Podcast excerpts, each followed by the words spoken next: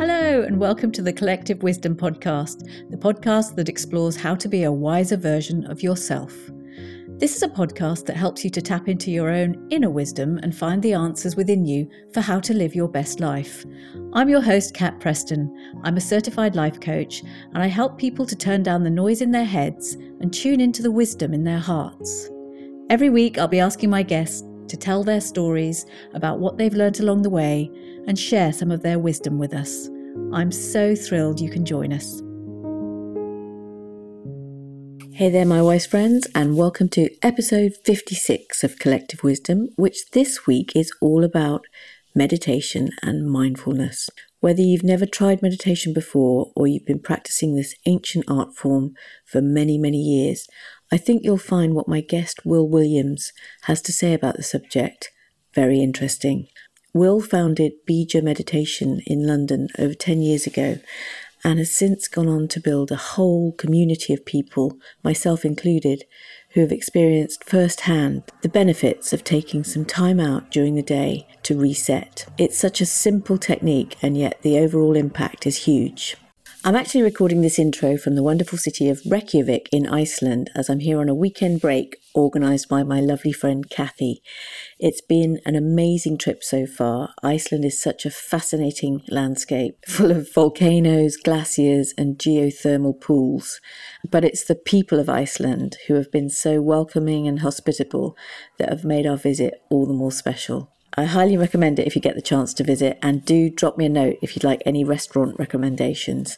The food has been amazing, and as ever, I've been reminded of the power of sharing stories to connect us all, as I've met some wonderful new friends on this trip. So, hello to Joe and Susie and Fiona and Sheila and all the other wonderful ladies who've joined us from Edinburgh. Big, big thank you to Kathy for organising us so well and thanks to Kat for being the best roomie ever.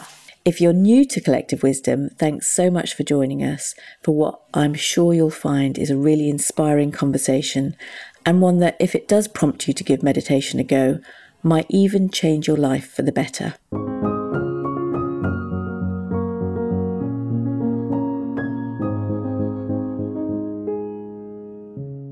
This episode of Collective Wisdom is brought to you by Beeja Meditation.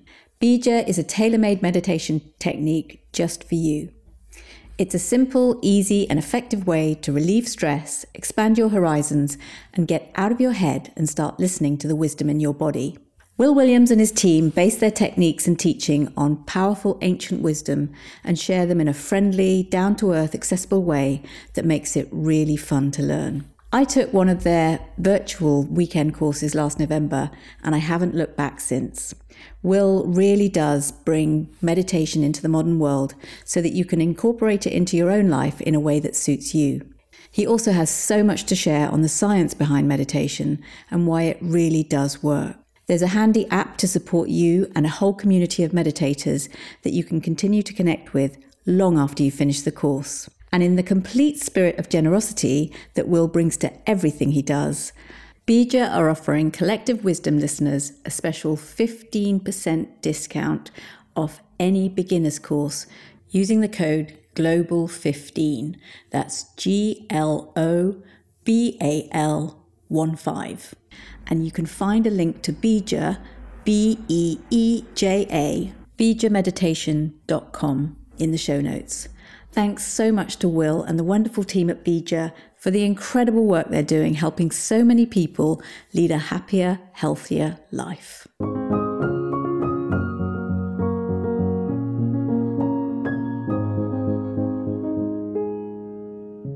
So, I have a really special guest joining me today. Will Williams is the founder of Beeja Meditation, a company with a mission to create a happier, healthier world by helping people to embrace their full human potential. Will's story is that having discovered meditation for himself over a decade ago as a way to cure his own debilitating stress induced insomnia, he quit his job in the music industry and set off on a quest, or maybe even a pilgrimage, to discover more about this ancient craft from some of the master practitioners around the world. It was a journey that took him to places as far flung as the Himalayan mountains and the Amazonian jungle. Will then wrote a brilliant book called The Effortless Mind, where he brings together the wisdom he discovered from the sages he met along the way on that journey and the science of why it works. On his return to London, he started his own meditation practice center, Beeja, which means seed of happiness in ancient Sanskrit, taking his favorite parts from all that he'd learned and teaching it to the thousands of people that have since gone through that practice system so that they too can experience the same soothing and healing effects on their nervous system for themselves. Will is also a great storyteller. I was lucky enough to join one of his weekend courses last November. And as well as being introduced to what are essentially very simple techniques that you can put into practice anytime, anywhere, I learned so much about the human nervous system and the essential role it plays in our overall health and well-being. He's a wealth of knowledge, not just on meditation, but also on the neuroscience and the human psychology that goes behind it. But what I love most about Will's approach is the way he wants to share his gifts so generously and build a community that can benefit from the healing power of meditation. So, Will, a warm, warm welcome to the podcast. Thank you, Thank you. so much. I was over the moon when I got your message. You know, I send I send out messages sometimes thinking this is a very busy person. Um, he's got a lot going on, and I was just so over the moon to be able to share with my listeners, the you know most of whom are friends, some of your inspiration and just what you're bringing into the world, which is such a powerful tool to take agency over your own health and well-being. So before I, yeah, to dig in, I would just love if you could just share a little bit of that story because I didn't really hear the full story. It's in your book, but just, yeah. you know, what brought you to meditation in the first place? So, uh, well, it was kind of random in many ways. It was certainly a surprise to lots of friends and family when they found out that I was meditating because I was the opposite end of the spectrum. I was Mr. Party Boy and, and I was really hardcore party boy. I remember one of the kind of big lawyers in the music industry was like, You're too rock and roll for the music industry. I was like, Really? That's I quite some feat. Take it as a compliment or as an insult. But, oh my um, God. Um, I did really go for it. Um, you know, I was a hard worker and everything else, but you know, I really let rip. Um, but as fun as it was, and as resilient as one's body is when you're in your twenties, it was taking its toll, and bit by bit, just less and less energy each day. I couldn't sleep, and after about seven years of insomnia, you know, I just it was so debilitating. I just almost felt like giving up on life, really. Um, but it, I'm I'm also I'm a very sort of hardy character, and you know I don't give up easily. So I did go around and try lots of different things. I didn't really know what was involved in this whole kind of alternative scene, but of course there are certain things that are fairly obvious, like hypnotherapy. Well, let's try that. And I went to Harley Street and paid an eye-watering amount of money to do some hypnotherapy sessions. Really enjoyed it. Very insightful. The whole regression thing is kind of curious and whatnot, um, but it didn't solve didn't the work. problem. No, uh, it was. I'm sure there was some kind of resolution and healing that took place, but it didn't fix the thing that was bothering my life. Yeah. Um, and I tried, you know, I did a bit of yoga as well, and that was back in the day when it was very much a sort of housewives thing. You yeah, know, felt, yoga. No, I was the only bloke in there, and I was the only person under the age of fifty in the class. So I felt very kind of out of my comfort zone. But again, I loved the yoga. I vowed to do it, you know, for the rest of my life, and subsequently didn't.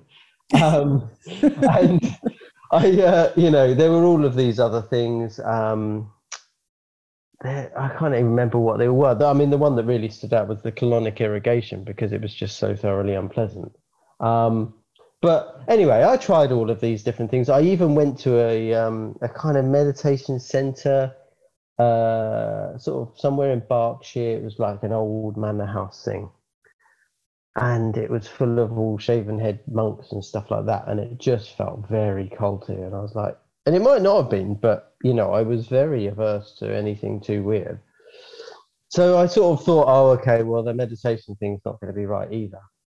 And then I Mm. got to 28 and I didn't have any more avenues to run down. And I just thought, well, is this it? And I kept hearing from older members of my family because I'm the baby.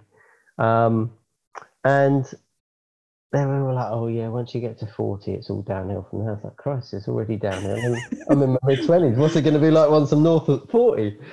So I was actually, I was slightly concerned about my long term future and my long term ability to have happiness. Um, and then out partying in Shoreditch one night, I met some dude who was a friend of a friend, and he was like proper sorted. You know, he was he was actually a director at Apple, so he was you know very Mm. successful in his career, and he just had the sharpest suit, and he just had sort of all the charm and everything. And he was just like one of those individuals you meet, and it's like you basically, you know, you've cracked it. Anyway, he was banging on and on and on about this meditation. It's like, look, you should do it. If you're not sleeping very well, definitely go and do it. He said, out of my 15 closest friends, there's a group of 15 of us, 14 of us have done it, and basically it's changed our lives, all of us. And he said several of them were massive insomniacs, and they're no longer insomniacs. Why didn't you give it a go? So I thought, right, okay, I like those odds. I'll give it a go.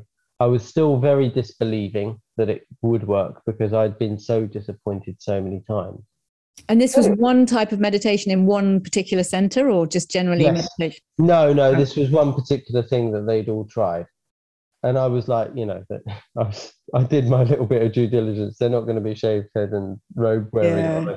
And it was like, no, no, they're, they're cool. They're of pretty normal. So anyway, I went along and did it, had very low expectations. And honestly, from the very first meditation, I was like, ooh, Mm. Ooh, that was profound. You know, having obviously sampled so many chemically induced altered states, I was like, that was an altered state, but with no substances. Cool.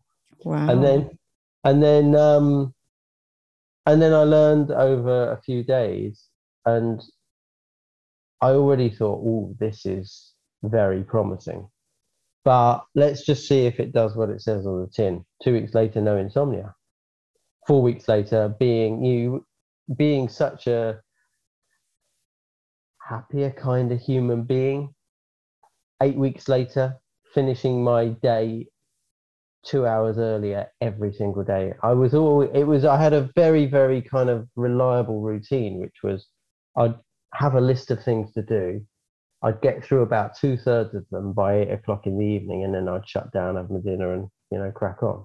Mm. Now I was getting through the entire list every day by 6 p.m. I was like, oh my God, this is revolutionary. Um, and then there was creativity. I, you know, I, I just found myself feeling so much more creative in every single way, and and then bit by bit, other things started percolating in my life, and then it just sort of snowballed from there. And then about ten months in, I went and did a retreat up in Norfolk, and that I think was the real game changer because that's when I realized how much was possible through this sort of thing. And it's what's really interesting for me is so you Yeah. just described perfectly this sort of introduction to it. You know, it felt safe because there's somebody that you really admire and and, Yeah. and clearly thinks cracked it. So so that's like, oh yeah, well that, that's a sort of influence from somebody that you respect. Yeah. But you you talk about the resistance that you felt getting on that train to Norfolk. It was Yeah. like, and it's so funny, isn't it, that we resist things that are actually going to be those breakthrough moments. Well, we do. And I think there's a couple of things. Number one, obviously, well, we are bombarded with advertisers promising us the earth and it never quite working out. You know, how many times do we are we exposed to adverts that make it look as if we just buy if we buy that one product, we're going to suddenly be that really cool guy or girl or we're going to feel fulfilled and content or whatever. And it never materializes. We have a spike high and then, you know, we're back to trying to fill the, the hole inside. Um, and then the other aspect of it is we, as I've come to learn, there's a lot of fear inside of us, far more than we Mm, feel comfortable mm. acknowledging. And we are very rigidly attached to the way we do things. We're actually very rigidly attached to what we think is our personality or our identity, actually. Yeah, so true. And so, and we all have self destructive tendencies and have a striking capacity for self sabotage uh, because actually we all have self esteem and self worth issues. And so you package all of that up, and basically, you've got a situation whereby doing something that is inviting change, albeit very positive change, feels a bit scary. And we also now exist within a cultural paradigm where it's all about uh, staying in your comfort zone. Mm. You know, mm. if you feel uncomfortable, that's bad. Mm, well, sometimes not actually. Sometimes it's the discomfort which can, if you push through the discomfort, you sort of break through to the other side, and oh, you ah, find actually, true. I'm I'm I'm now free and liberated from all of those things that were holding me back. So yeah, and and obviously also when I was learning, meditation still had loads of baggage about it being all super hippy dippy and, yeah. and not relevant to everyday people. And I honestly, I was going to that retreat. I had a basically a massive bag stacked full of food because I was certain they were going to try and feed me horrible, horrible hippie shit that you know. Lots of lentils and yeah, yeah, basically all of that. Uh, and I was, I've always been a bit of a fussy eater, I guess, as well. So it was doubly kind of scary. And I was a raging carnivore. So um, it was really quite a squ- squ- scary proposition in terms of where am I going? What are we going to be doing? Who is going to be there? Am I actually going to have any affinity with any of them? What the bloody hell am I going to eat? Yeah, it was, it was just all of the fears were there live, but the thing had really proved itself to me. Mm. And that was mm. enough for me to go, do you know what? Even if I have to go there, like, not eat any of their horrible food, just live off my, all those things I've just picked up from Marks and Spencer's at the train station, and take the techniques and run and never look back. As it happened, I got there. The people were super cool. There was like an Oscar Oscar winning movie producer there who was double like he was a super cool guy. Um, there were just loads of lovely, young, hip, kind of cool people, and the food, to my amazement, was double delicious. Wow! And, and and my body that was actually quite revolutionary for me because up until that point, I'd always eaten only junk and only meat and pretty much having it. Uh, I didn't really eat vegetables between the age of three and twenty nine, just onions and red peppers, really. Um, That's so, unbelievable. Yeah. So I, I, I came away, and I was, I was, I was like, well, the most important thing I took from that weekend was, holy shit, I now know, I now know what universal love feels like, and wow. it's big, and I now feel like I can unconditionally love everyone all the time. And that is, I think, one of the most, if not the most powerful experience any human being can ever have. But the secondary to that was, wow, my body is actually really liking healthy things now. And pretty swiftly after that, my body just had no desire for the junk stuff anymore. It just wanted nutrients. And obviously, one of the things that happens with meditation is it starts triggering all of these virtuous cycles. And you don't even have to think about eating healthily. You just find yourself really loving healthy food and food that is exactly what you need in that very moment, as opposed to what someone on the internet or in a book has told you you should eat. It's just you find yourself gravitating towards all of these healthy decisions, uh, healthy foods. You find yourself gravitating towards healthy decisions and making them without questioning it without it being an effort. You just find yourself in the groove. And that's what's beautiful about it. And that's why I think meditation is almost like a cornerstone pillar of your toolkit. Because if you get that plugged in, everything else sort of takes care of itself without any effort. Yeah. Because I, I mean, for me, it's what you're describing is you're listening to your body's inner wisdom. And then and then right. you you're turning that compassion that you know how to love everyone else but you're, you're actually turning it in on yourself.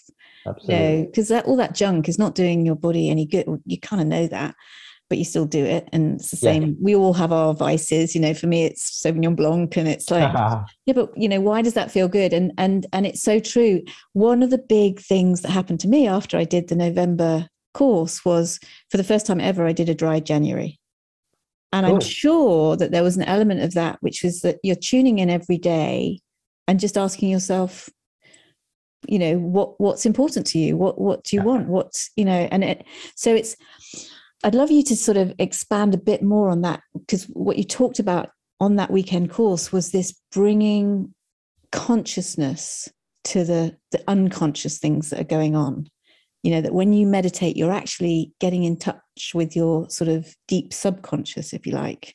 That's right. Yeah well it's very interesting. Um, there are many layers to our being it would seem and also there are many layers to our brain. So at the very center of our brain we've got the, the core of the brain or the brain stem or the, what we could call the instinctive brain. Then around that the middle layer is the emotional brain, and then the outer layer is, I guess, what you could call the sort of rational brain or the intellectual brain.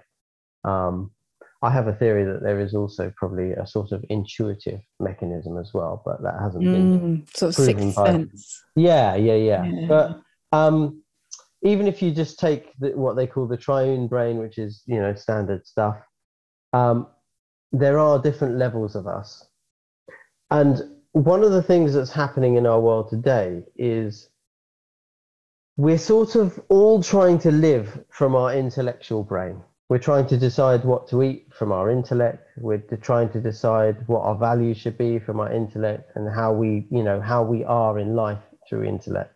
And the body is just almost this appendage which just sort of takes us from A to B. Um, and there are, you know, there are some really good traits to the intellectual brain, but it's also quite narrow in its focus, particularly when it's being so hyper driven by the left hemisphere, which is what most people in the industrialized world have got now.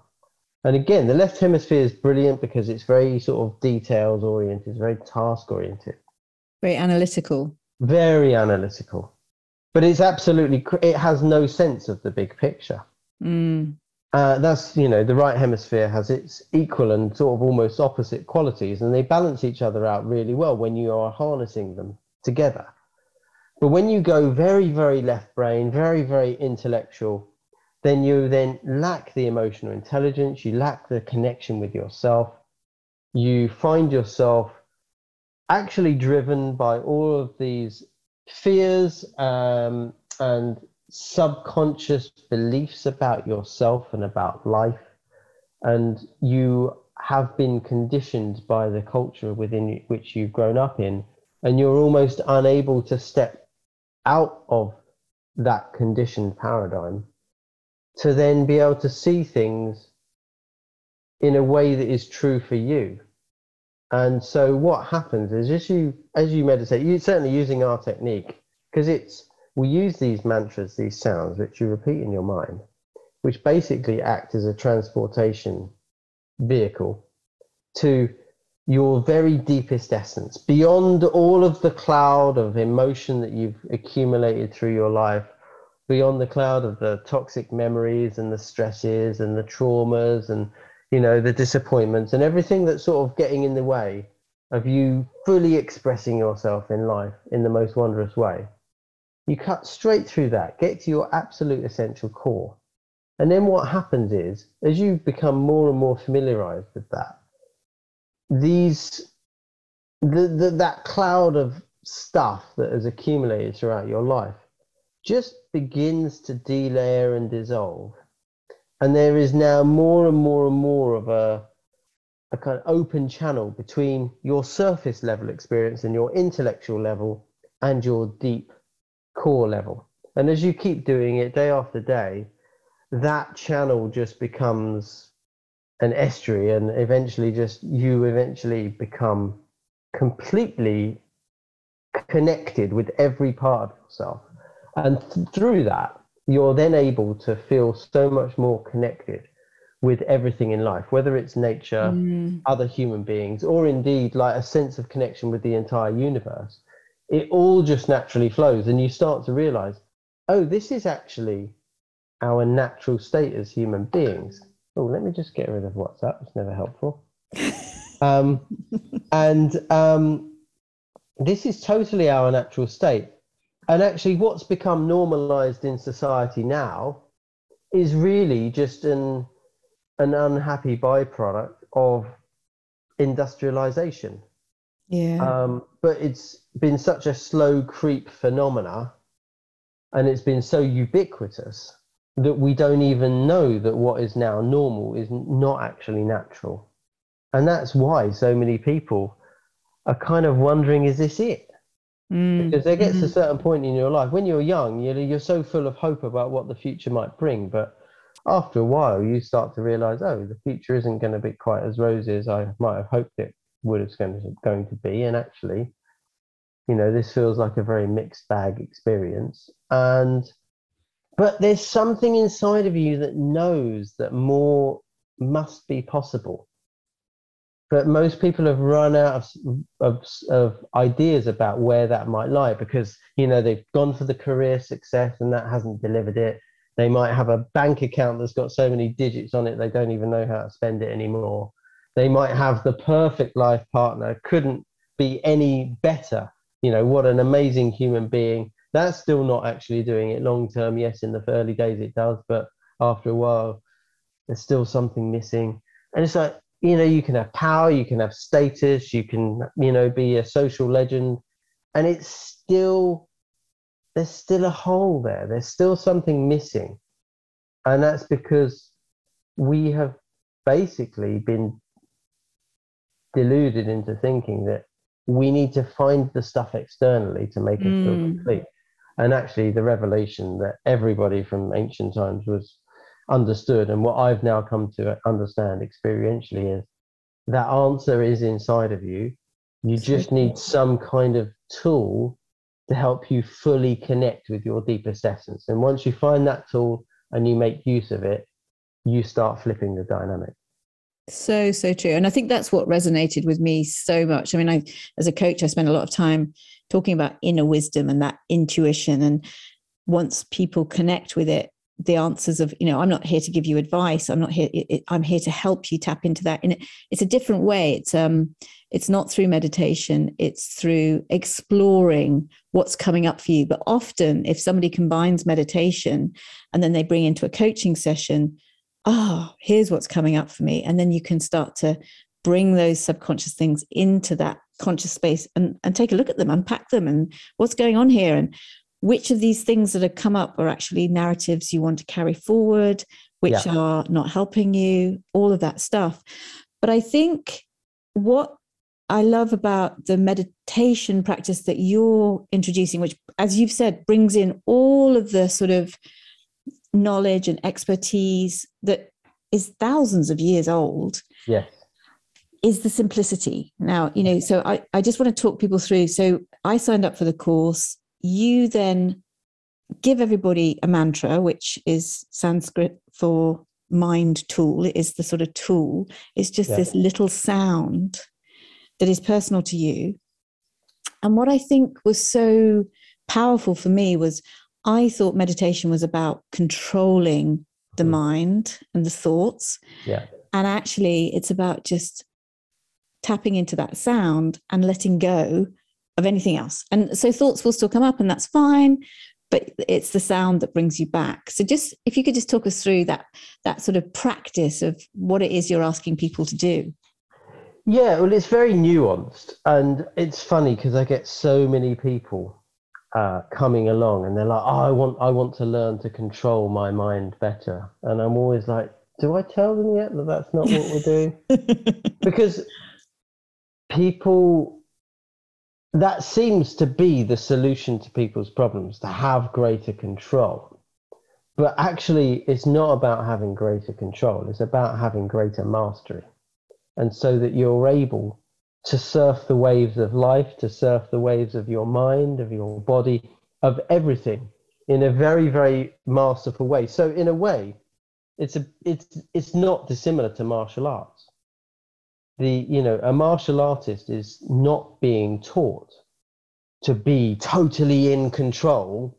What they're being uh, taught to do is to be able to adapt and respond in the most optimal way to absolutely every possible stimuli Mm. so that they can sort of very gracefully, almost balletically move, you know, achieve whatever it is they're attempting to achieve. In this case, obviously, there is a sort of one to one combat, as it were. But that's really, it's about learning to be able to surf your way through life rather than control your way through life. Because trying to control everything, number one, it's destined to failure because there are too many variables. Mm. And number two, it's exhausting.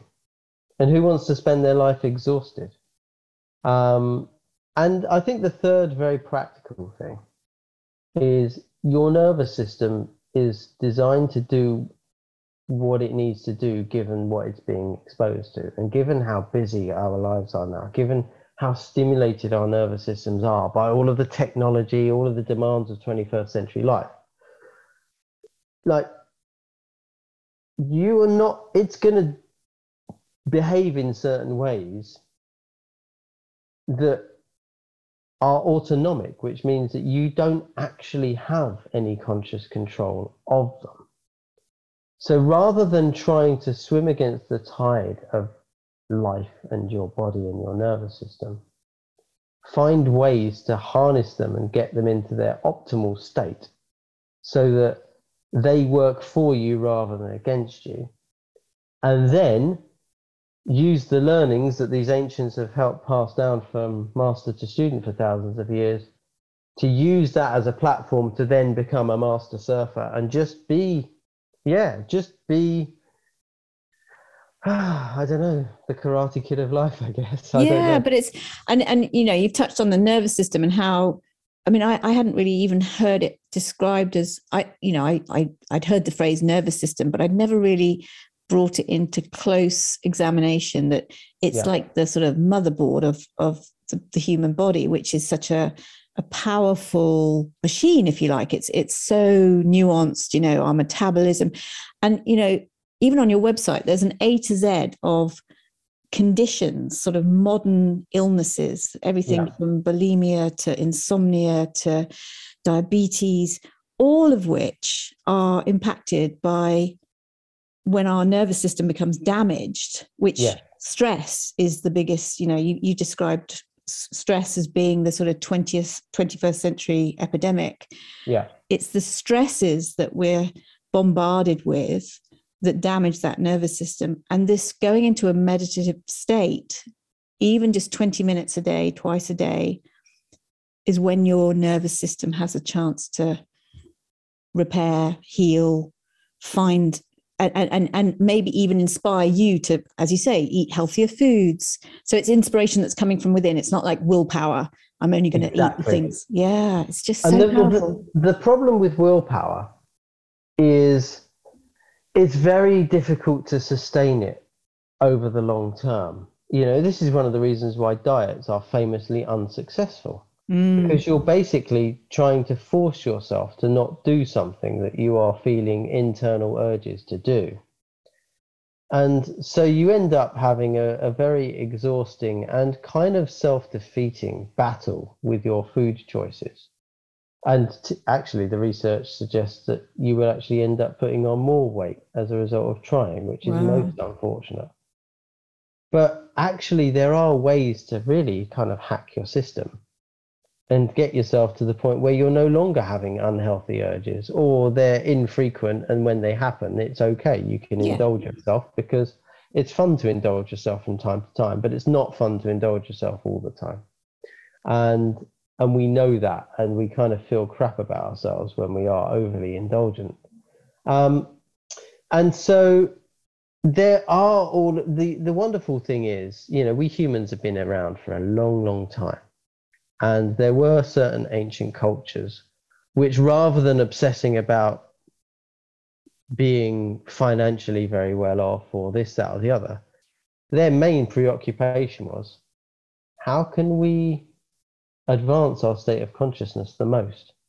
And so all of the brightest minds in their societies were really dedicated to finding new and innovative ways to advance yourself as a human being the most. And then that got passed down and became, you know, quite extensive bodies of knowledge. And for various historical reasons, we sort of lost touch with that, and we very much ended up going down the more modern, uh, the the more sort of westernized approach of uh, knowledge and stuff like that. I don't even know if you can even say that we, the Western thing, the Western culture had a perspective on wisdom. Certainly, the ancient Greeks did. That's where the term philosophy comes from, the love of wisdom. Mm, mm. But post Greeks we didn't wisdom wasn't a really big feature of our of our sort of priority list anymore and and so we've sort of run further and further down this alleyway and there have been some really positive aspects to it as well but as a result of that we lost a lot of the good things that we'd learned already and i think one of the interesting things about this very moment in time that we now live kat is there's almost a reappreciation of maybe some of that ancient stuff. And if we yeah. can combine the best of the ancient with the best of the modern, well, now we've got a really, really powerful package. Um, and the nervous system is the motherboard. It, it's absolutely the, the matrix through which all external experience filters into you as whatever you are, you experience it via your nervous system and whatever you are, you express yourself via the nervous system. So you can't really go around the nervous system. Everything goes through it. And I think, in a way, it's quite telling that you, like everybody else, didn't really have much of an appreciation of or understanding of the human nervous system, uh, which tells us that we actually have we know so little about ourselves and that we understand so little about ourselves that it's kind of like this thing oh yeah we've got a nervous system but we're not thinking about it. But if you get your nervous system into optimal condition that's likely to mean your body is going to be close to optimal position. Mm. your mind is going to be close to its optimum and just your entire lived experience is going to be close to optimum and so let's just get the nervous system rocking and rolling. And then if there's other things we can do on top of that, great. But if we don't address that, well, we're kind of just rearranging the deck chairs on the Titanic as, yeah. as you know, our ship starts to sink as all of the challenges of, of life get on top of us. Well, even your own story about, you know, so what you're basically saying, I think, is is say, for example, insomnia is yes. your nervous system sending out a symptom. Yes. And we can treat it with sleeping tablets or herbal remedies, or or we can listen to what that message is, which is probably slow down and get some sleep. You know, it's like the the message, the symptom is the thing that's going to, to just stop you in your tracks and go, something's got to give here. Exactly. It's so interesting the way that the body works, which is exactly that. It's basically, hello, there's something not right here. I'm trying to get your attention. Please address yeah. it. And then, of course, we don't address it. Or we address it by trying to make the symptom go away rather than actually addressing yeah. the root cause. And then, of course, quite often these things grow and grow. Or maybe we, we sort of try and push that symptom back in the box. And then other symptoms start rearing up in other places. And so it's it's funny how the body is really just trying to get our attention and trying to sort of help us stay healthy. Help ourselves yeah. Yeah but actually we are misreading the signals sometimes very grossly. And and as a result well then we start seeking all these various interventions and you know from increasing numbers of people, it's like, well, okay, let's put more and more chemicals inside of our body to try and make the symptoms go away. But as a result of that, we're becoming more numb. Mm. And then when you become more numb, you might make the bad go away, but you're also making the joy go away. So then you sort of end up in that weird no man's land as a human being, whereby it just sort of you're on autopilot the whole time. And it is very interesting. Uh, even Harvard Medical School came out and said that 90% of all, it, was either 90% of all illness or all hospitalizations have stress at their core. And yes, and I've had doctors on on this podcast. You know, Dr. Jude, who's Dr. Mind, Body, Soul, who's yeah. medical. You know, she's a, she's a conventional medical practitioner. She's moving into finding modalities uh, because you know just giving so if you come in with a heart attack and stress is the cause, yeah, no amount of drugs are going to actually change that unless you change what's really causing the stress. Exactly. It's that approach of holistically looking at the whole, you know, you as a whole person. And and this is one of the symptoms, fun enough, of of being very left brain. And almost everybody within academia and within science is very, very left brain. The most brilliant people are using the whole of their brain, and that's why they're able to come up with all of these brilliant new understandings. But the vast majority of it is governed by a very, very left brain filtered understanding of things, which means that we've zeroed in in all of these different silos. And you know, we've become ultra specialists in this, that, and the other, but without consideration of the overall system.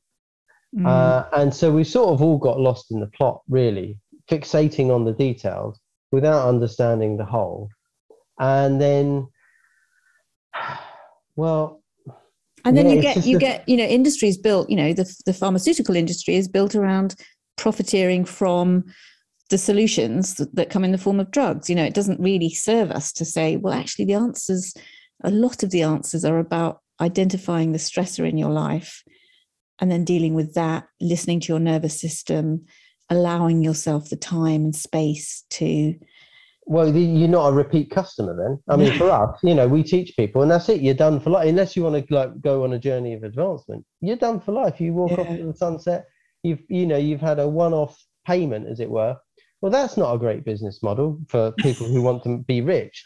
What's a great business model is okay you need to come back every week and take these pills and now you're a lifetime customer mm. and and it's yeah i mean i try not to be too derogatory about you know things like that but it's almost difficult to not have a fairly pejorative view of the pharmaceutical industry because yes i'm sure the people working within the industry are you know feel hopefully good about the fact that they are doing something positive but as i was explaining on my retreat this weekend there are lots of interventions that exist out there.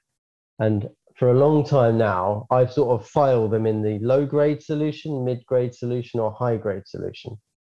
And a lot of the things that are most popular and, or, and most conventional fit in the, in the low grade category. So they are of benefit to someone who's in a really, in really poor shape. But to someone who's in good shape, they're actually, I think, quite regressive in many cases. And so for me, I'm always trying to help the people that I work with always land on either wherever there's a high grade solution, let's go there. And if there isn't a high grade solution, let's go mid grade solution. And I don't think there's hardly ever a call for me to advise anyone that I work with to go with one of the low grade options because they've already sort of outgrown that. Mm. Um, and so I, I, and I've come to the conclusion that actually, because there are so many of these brilliant high grade solutions available that do a lot of the hard work, they never fix everything 100%. Why don't we make that the sort of line of first resort, as it were? And then, if having explored those options, they're not working, then we go to the pharmaceuticals and the surgical interventions as last resort but it's actually what we've got in the world today is go for chemicals and surgery first and if they don't work oh shit okay. Well maybe we'll try that sort of weird woo woo meditation yeah see if that yeah just in case. There's a resistance to it for sure for sure. And wh- whatever yeah. the motive for that is is yeah whether it's modern science or the it's all part of our conditioning i think as well you yeah. know it's what we're trained to to believe in correct um, and not having any any chance i mean you, you quote einstein as saying we can't solve problems from the same state of consciousness as we've created them. And what Correct. meditation does is allow you to go into a different state of consciousness. So, Correct. Even some of those brilliant, brilliant brains were very aware of this sort of levels of consciousness and how how the human machine is is so powerful in itself. It is unbelievably powerful but until you've had experiences of that it's hard to even fathom that that level of possibility exists. Mm. um, but it genuinely does uh, and i'm you know immensely grateful to einstein for many of the things that he did and said but that is my favorite i think or one of my favorites because it perfectly encapsulates the the almost paradoxical problem that humanity faces, which is you've got to break out of the rut of where you're at in order to actually come up with the big long-term sustainable solutions. And you can you can literally apply that to any aspect, any problem that humans are facing, either at the individual level or at the macro level. You know, whether it's the environment, whether it's inequality, or you know the things that are very much in your own personal life. Your the fact that you seem to have certain patterns and tendencies which you don't make you feel very good about yourself which piss other people off. Maybe there are certain aspects of relationship dynamics which you know repeatedly are not the best. Well you're probably not going to come up with a really powerful solution to any of those things unless you as an individual or for the macro stuff, we as a society elevate our state of consciousness and are able to see the bigger picture, are able to see the interlinkages, are able to identify the roots, and are able to identify the the genuine sustainable solutions for that, or even to identify a pathway of progress that will enable us to reach finally a place of sustainable solution because sometimes you need to take iterative steps before yeah. you get to that big place but when we're locked in the same state of consciousness we're so consumed with the problem uh, and we're so we've almost locked ourselves out of big picture thinking blue sky thinking. And and so we are destined to keep trying to use the same logic to try and solve the same problems. And these you know most human conditions have been around for thousands and thousands of years. These are not new things. The context might be different but the raw emotional truth is very similar. And so look I, it's actually got to the point now if we don't start doing this in a big way, well, most of us won't be around to no. see to, to experience the that. natural death. So that that now. And i would say to you you know when you said oh my business model isn't that great because i'm sort of treating one person at a time and then they go off and they have they you give them the agency and the and the the tools to heal themselves. But what you're yeah. actually doing is creating community. And i think that is such an essential part of you know you held a meditation the other day for people who are either feeling the stress and utter distress. I mean the real long prolonged unending stress of seeing scenes coming from ukraine yeah and unimaginable for the actual people in that space you know fleeing for their lives the fear yeah. the and and and the neuroscience that you you were describing which is once those you know we our brains release chemicals that that stop us you know the, the frontal cortex stops being able to see that bigger picture it's it's not it's Correct. not a an imaginary thing it's a it's a physiological thing it's it's this Correct. is what happens in our brain but what you're doing is helping people find those spaces because meditation doesn't always have to happen alone that's the no. thing i love about it and it's very interesting actually. Basically, I grew up in a little town in Sussex called East Grinstead. And East Grinstead is kind of, well, the Channel 4 did a documentary on it when I was younger. Like they called it the cult capital of Europe because like that, you know, the Scientologists have got their sort of headquarters, European headquarters there. So Tom Cruise has been to town many times. And uh, you know, the Mormons have got their sort of HQ just outside of town, and there's all of these sort of things. And, so maybe um, this was your destiny all along. well, maybe. but what it, what it did is it get, you know, ob- it gave me a very um, I was very skeptical of any form of dogma. Uh, but mm-hmm. it also made me a bit unsure about how much of the community thing to promote because I didn't want it to become, you know, one of those exclusive clubs, you know, you're either in or you're out. And, mm. you know, that we all sort of lose ourselves up our own arse, really. Yeah. So I was actually, I resisted like building a community for a long time. But bit by bit, I've come to realize that pe- there is a genuine hunger for that. And yeah. that if we teach people well, it will be a very healthy community ra- dynamic rather than a toxic community dynamic. And people love it. And it's really, really, really nice. And I'm actually, I've just decided to do my first trip, take all my advanced students to India.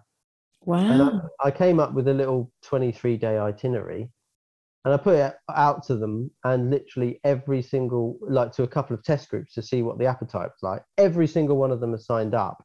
They're all very excited to like for the community to be going to India rather than them in isolation. Yeah. So then I'm going to do an I'm I'm about to sort of because there's a load of other people who sort of have reached that level in past years. So I've had to go, oh, we need to do two trips to India back to back. So I'm going to put that together later today, put that out there. And it's just things like that. People love coming together. We used to run things in Camden before the pandemic. You know, we get like 400 people together in a space and we'd get like top musicians playing and maybe people like Jasmine Hemsley or Madeleine Shaw or something would give a talk on nutrition. It was just people love it. People want to come together in healthy, joyful ways. Actually, we took over Fabric Nightclub for World Meditation Day because I founded something called World Meditation Day, which ended up becoming a bit of a thing. And so we took over Fabric, and there was a thousand people, and we had cool artists like some really cool hip hop dude called Akala came along and headlined, and and it was like we all had this brilliant night of fabric. Everyone's like, "Oh my god, this is as good as like popping this is so far away from sitting on a on a rock, you know, with with in, with your head shaved and robes and meditation exactly. being that sort of form. This is just not what I thought was meditation. It, yeah. No, but that's what we did. I really wanted to sort of turn people's perception of meditation on its head. And you've done. And we did, and like literally, there were a thousand of us kind of partying away in fabric. There was no alcohol involved. There was good, healthy food. Seriously and we just had an absolutely rocky night. Everyone came away buzzing, and there were people, um, you know, outside because there were some cameras there, sort of filming them, and they were like, "My God, that's the most, that's the best night out I've had in years," and blah blah blah blah.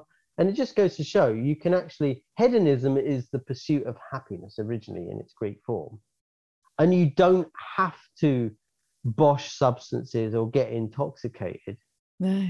to pursue happiness and that for me really is the message like there is and the beauty a, of that is a you remember it and b you wake up the next morning not feeling like you're exactly. on a holiday. Exactly. You feel better rather than worse. Yeah. And so for me now having been incredibly hedonistic the only difference is i'm now holistically hedonistic. I still have fun all the time. Actually i've come to stay um, for a couple of nights with a friend and it's his birthday tomorrow he's I've known him for 25 years. And he's like, dude, you're still just so bouncing with energy and optimism and positivity. He's like, God, I just feel really jaded by life these days. But you're still that same yeah. bright spark. How do you do it? I was like, dude, you know how I do it. It's the meditation. Yeah, yeah. And you know, I will add that I've just watched you light up that sense of when when I talked about community and, and you just was, oh yeah, that's it. That's what it is. And yeah. Beeja is for everyone. And yeah. your enthusiasm, I mean, enthusiasm, you know, when you put an MRI sort of system onto the brain and and yeah. and you create enthusiasm that's what sparks more than love actually i think it's more infectious than than love oh do you, do you know where the word in, uh, enthusiasm comes from no so it's again, it's a Greek word, and it comes from uh, the phrase "entheos," which is basically to be imbued with God. Now, God is obviously a very baggaged term, which I don't like. Oh, I can't believe I'm okay. using it, but sort of imbued with a divine spark. Let's put something bigger way. than you. Yeah, something bigger than you, and it's a really lovely way to look at that. And it does feel like that when you're very, very connected, especially because I think there is the enthusiasm that comes from the excitement about what your ego might gain from a particular experience or transaction. And that's still really fun, that sort of excited enthusiasm.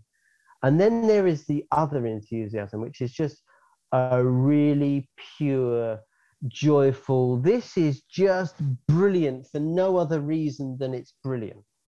And I love that. And that is very much how my life is now. It's imbued with enthusiasm. And it doesn't take much to to get me just feeling absolutely bounding with joy for no other reason than life that is possible every single day of life, even when the shit is going down. And I think that might have been one of my biggest learnings actually is no matter what's going on externally, it doesn't have to impinge on you so much that you can't still feel an inner glow. Yeah, I think that's such a powerful lesson. Yeah. So we've talked about, you know, you've obviously overcome the challenge of um, your own insomnia, your own your own sense of there was a there was a piece missing yes. in your life. What you know, what comes to you when you start to think about kindness? Because you just exude it. You know, it's your mm-hmm. kindness and generosity. You light up when you start to think about taking those people off to India and and I think what you're in tune with is your own inner mission. You know, you, you, your drive comes from within. Yeah. But has there been an act of kindness that has impacted you? What someone someone someone doing something that you just I guess it was even the guy who said to you you need to get into meditation or the friends around you who saw when you were struggling that you were looking for something.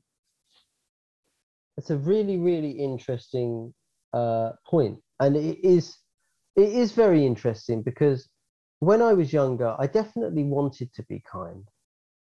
But when push came to shove, I was always quite selfish. Like I would put number one first. Yeah, same. That has changed. Uh, I can't actually believe the extent to which I'm so happy and delighted to put other people first these days, to the point where I've actually had to slightly rein it back in to make sure that there's some balance. um, and I have experienced so much kindness along the way that I almost don't know where to begin. But I think my favorite acts of kindness are actually those that come from strangers.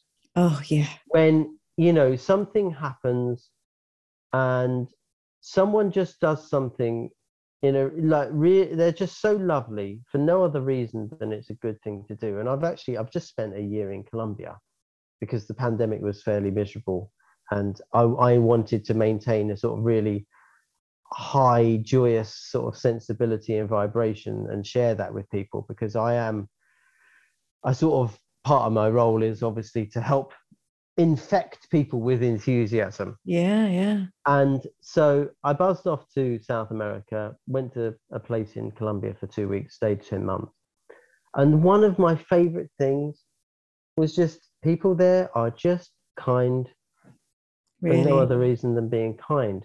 So actually, my act of kindness really is just to pretty much everyone within Medellin in Colombia and the whole of the Antioquia region for just being such lovely, warm, open hearted human beings the whole time, wow. being so welcoming to strangers. And even though their history is kind of potted with violence and darkness and harshness. Mm. They didn't let them get that down. And they, every single day while I was there, they were showing continual kindnesses, very small, sometimes very big. Nothing was too much trouble. And it was completely spontaneous. It was so human.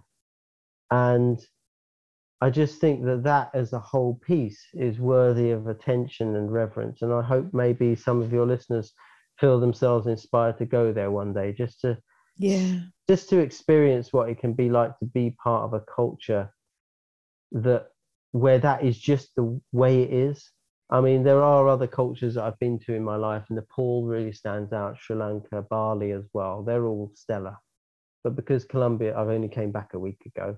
That's so fresh. So that's the one that I want to highlight. Yeah, no, that's beautiful, beautiful, and I love, I love that you've put it to the yeah, the kindness of strangers always touches my. I, I know when my heart's been touched because I my my eyes leak, and um, and I think the most touching stories are coming out of Ukraine, where you know people are leaving buggies on the the bridge so that that random strangers can just if they need a buggy or the the scenes of um, people getting off those trains in Germany and just people holding up placards saying I've got a room. Space oh, do, you, you, know, know what was really lovely actually? This was great. So I funny enough I had a friend from Colombia who was flying back via Kiev and unfortunately her, she had an eight hour layover in Kiev airport and that's when it shut down. Wow. So she was stuck in Kiev and she was absolutely lost and terrified, terrified. So uh, we, her and I were chatting via Instagram whenever she could get signal. And so what I did, I got in touch with people that I knew, community actually a lot of the time.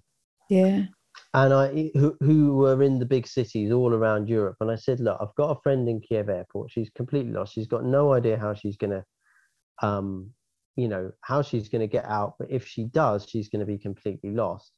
I said, what I want to do to just try and kind of help her feel like there's light at the end of the tunnel is just get her a name, a contact number, an address in all of the major cities that she might randomly end up in. Oh, you yeah. know, next week, hopefully and they all came back they're like yeah no problem she needs to crash for a few days. Or oh i've actually one girl was like oh i've moved to tallinn but i'm going to get in touch with one of my friends in bucharest. So and i just ended Incredible. up i was able to send her a list of all of these um, places that basically no matter where she ended up in europe she was going to be sort of safe and happy and it really chilled her out. And i was just really stoked that these people just all stepped up. And i think the general response to ukraine has been unbelievably life affirming. I'm so it's the first time I've been proud of humanity for quite a long time. Yeah. Uh, I think we ought to be quite proud of ourselves actually and give ourselves a pat on the back for coming together and being united. Um, you know, Putin has been well, I mean he needs to meditate for sure. Uh, yeah, he does. I would, you know, uh, there are people like him and Trump who, God, I would love to have sorted them out a long time ago. But yeah, you know, I I do try and take the positives from it. And at the end of the day, Putin has been, you know, an absolute 24 carat wanker here, but he, it has brought about a hell of a lot of unity. Yeah. yeah. And, you know, that is a positive. And if we can take that for, if we can somehow, and obviously the Ukrainians unfortunately are having to take the brunt of this, but if we collectively can sort of stand up and repel that aggression without it escalating much further, and then carry the levels of unity that we've enjoyed as a result of that forward, then I think it could ultimately end up being very, very positive for the world. And hopefully, will now be able to pull together and help Ukraine recover from what is obviously yeah. an absolute shitstorm. Absolutely. Um, and you know, so and this is part of what meditation does is it it helps you alchemize as much as is possible and extract the good from the bad. Uh, and if we could all be doing that on a regular basis, then we could co-create an absolutely unbelievably wonderful world together. Yeah. But we've got to have we've got to be connected enough that we are able to draw upon those resources even under times of incredible stress and duress. And darkness yeah. And uh, that, i'm sure that is your your mission and you're you're achieving it you know. Sometimes one person at a time sometimes a whole group but it's yeah. it's really it's it's for me it's been a real source of inspiration and and solace and comfort you know because there is no question that seeing all those distressing images is is super stressful to all of us you know and and and um and that's where meditation i think comes in most powerfully that it, it inspires us even if we can't control the whole thing those tiny tiny acts that make such a difference and showing unity are so powerful so powerful yeah. Now, I love the fact that you are part of the music industry and I yeah. love sharing music because it's such a universal language. It's also, you know, your whole philosophy around um, around meditation is based on a sound is you know yeah, that's that's right. the mantra ultimately yeah. so so talk to me about yeah music that means something to you and and a song that you'd like to add to the playlist Amazing. Okay. Well, it's interesting because I did like music when I was younger, but it was actually discovering the Beatles when I was 15 that um, changed my life in that regard. And in it, that was the moment when my destiny going into the music industry sort of happened. I would never have gone there without the Beatles. So I think it's going to have to be one of the Beatles selections. And of course, they ended up meditating. Wow um, we don't have and, the Beatles, actually. We don't have the Beatles on the playlist. I can't believe it. Really? Well, we're going to yeah. change that. So I'm going to go, although the song that changed my life was one called A Day in the Life, it's the last track on Sergeant Pepper. It's just such a magnificent opus and unlike anything else. The song I'm actually going to go for is Across the Universe. It was written by John Lennon in Rishikesh. And basically, uh, he was learning a technique that I've just been teaching this weekend actually. So he was really kind of in a he was in that elevated state. Yeah, yeah. And funnily enough, it was always my favorite music lyric of all time. And when I was at uni, I did this massive thing on the wall with the lyrics printed out on sort of tea stained paper in like calligraphy and stuff. Um, and have a listen to the lyrics because he's basically he's describing the state of wonder and joy that you can experience when you get yourself into that higher state. Incredible. So, and it is so that's so poignant because when I think of the Beatles, I you know I do immediately have an image of them going off to India, and yeah. they really did explore meditation. Partly help bring it into the mainstream, I guess, because of that. You know, they it's did. still a little bit wacky. It was still a little bit out there. Yeah. But so across the universe, yeah. yeah i shall definitely listen to the lyrics with a, a whole different and it's funny whenever i'm sort of whenever i take a little bit of time out and do a bit of a you know spiritual reboot as it were i do find myself just wandering around looking at the you know looking at the flowers and listening to the bird song and just singing that song because it's exactly how i feel yeah. Oh, fantastic. Fantastic. Thank mm-hmm. you for adding that. That's going to be a brilliant one to listen to. It's not a song I'm familiar with. I'm suddenly right. going through all the Beatles songs that I know, but it's um it's nice to have yeah, so it, because they are such an iconic band and I can't believe yeah. actually it's it's interesting that nobody has picked them out so far as being that's the one piece. Brilliant.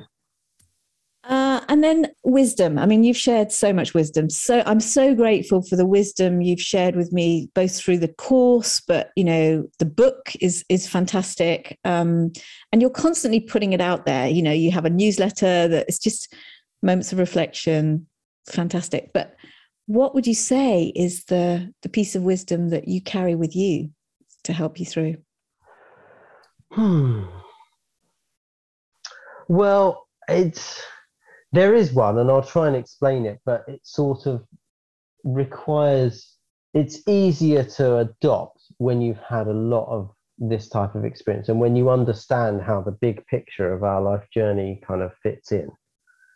But effectively, we are ultimately the authors of the whole thing in terms of where we're at, who we were born to, and you know all of the circumstances that befall us, we're either subconsciously attracting them to us or we've actively chosen to kind of have that lived experience in our lives to learn whatever it is that we need to learn. And so, really, it's about accepting all of the stuff that seems to be negative and working with it, trying to learn from it, never allowing yourself to go into victim mode Mm. And and also realizing that quite often the things that we think of are harshest and most destructive are quite often things that end up being the best things that ever happened to us. So let that let's let that yeah something along those lines. Yeah, and, and so what I'm hearing is we always have a choice. Yeah. Even in times when we don't see that choice or we have more choices there's more possibility. You know sometimes we see it as being black or white is this or that and there's a third door. Yes and that's the thing. So find the tools. I guess the ultimate wisdom is find the tools that chime with you to enable you to creatively work with and solve every challenge that ever gets presented to you in your life. And once you find those tools, you'll never look back and you will just keep growing and growing and growing at an accelerated rate. And because you're growing, you will feel really good about yourself day after day, month after month, year after year. And then you will then have such a strong ripple effect on all the people around you that you, you will end up just having radiating positivity, wisdom, love, and good vibes to everyone you interact with. And could you, is there anything more wonderful that you could do with your life? Yeah. And interesting that you, I mean, that's so beautiful. But what you're talking about is a tool that is inside of you. Yes. And it's so accessible and yeah. really quite simple to implement. Incredibly Brilliant. simple. That's that's the funny thing so often we try and overcomplicate everything. Yeah. And there's an elegant simplicity to us as humans, and there's an elegant simplicity to the universe. And if we can get beyond all of the noise in our minds and contact that deeper place, we can realize that elegant simplicity and we can embody it. Oh, well, that's just a perfect note to to mm-hmm. just mm-hmm. yeah put that out into the world. Um, Beeja meditation. It's spelled B E E J A, and it's meditation for everyone. That's the philosophy. It yeah. really does work. It's a powerful, powerful tool. And I just like to thank you, Will, for for everything you do really but putting it out there for sharing it for taking what you've learned for taking your own zest for life and enthusiasm from those dark places those challenges that you experienced and turning them into such a force for good. It's, it's amazing to be around. Well, thanks for giving you know giving your time to helping get to share the knowledge out there because you know it, it's best it's best when it grows organically and you know there's only so many times i can sort of you know tell people how great it is it's when people like you tell the world how great it is that they'll believe you because you know you're sort of independent of the thing. So thank you. well, no, I think the secret is it's not that you're telling us how great it is. You're sharing your story, and we're seeing for ourselves. We cool. see ourselves in your story, and that's when we go. Maybe I'll give this a try. Yeah, I this hope might so. Work. I hope Fantastic. So.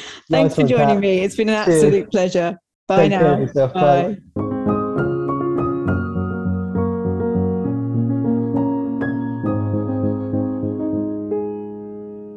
I do hope you enjoyed that conversation as much as I did. I am just so grateful to Will for taking the time to join me. And what a great song choice. Take a listen to the lyrics, and you may even get a greater understanding of what Will has been talking about. There are links in the show notes that accompany this episode if you'd like to find out more about Will and the work he does at Beeja. And don't forget that generous discount code Global15 if you do decide to take up one of their beginners courses. I'd also like to say a huge thank you to everyone who's contributed to my fundraiser for Choose Love, who are working to help those fleeing Ukraine at the moment. Together, we've raised over two and a half thousand pounds, which is phenomenal. I'm running the London Landmarks Half Marathon in a couple of weeks, and will be asking anyone who feels compelled to chip in five pounds as a sponsor. It's been so heartening to hear so many stories of the kindness of strangers in this terrible war, and I really appreciate you for your contribution. Every little really does help, quite literally. So thank you, thank you. And if, like me, you found the onslaught of all this terrible, devastating news so distressing, then perhaps now is a good time to give meditation a go. It's just such a powerful way to help process those heavy emotions of anger and sadness. So thanks again for being part of the way I've chosen to try and do my bit to help. Thank you so much for listening. There are almost a million podcasts out there to choose from, so I really appreciate you for choosing this one and spending your valuable time with me today. If you found it helpful, I would be truly grateful if you would rate and review it as it helps others to find us. And if you haven't already, you can hit the subscribe button wherever you get your podcasts to be sure of getting every episode sent to you. You can find all the resources we talk about and more about my guests in the show notes over at collectivewisdom.podbean.com, or you can find me on Instagram at collectivewisdompod, where I'd love to hear any feedback, suggestions for new guests, or comments that you have. I'd love to hear from you.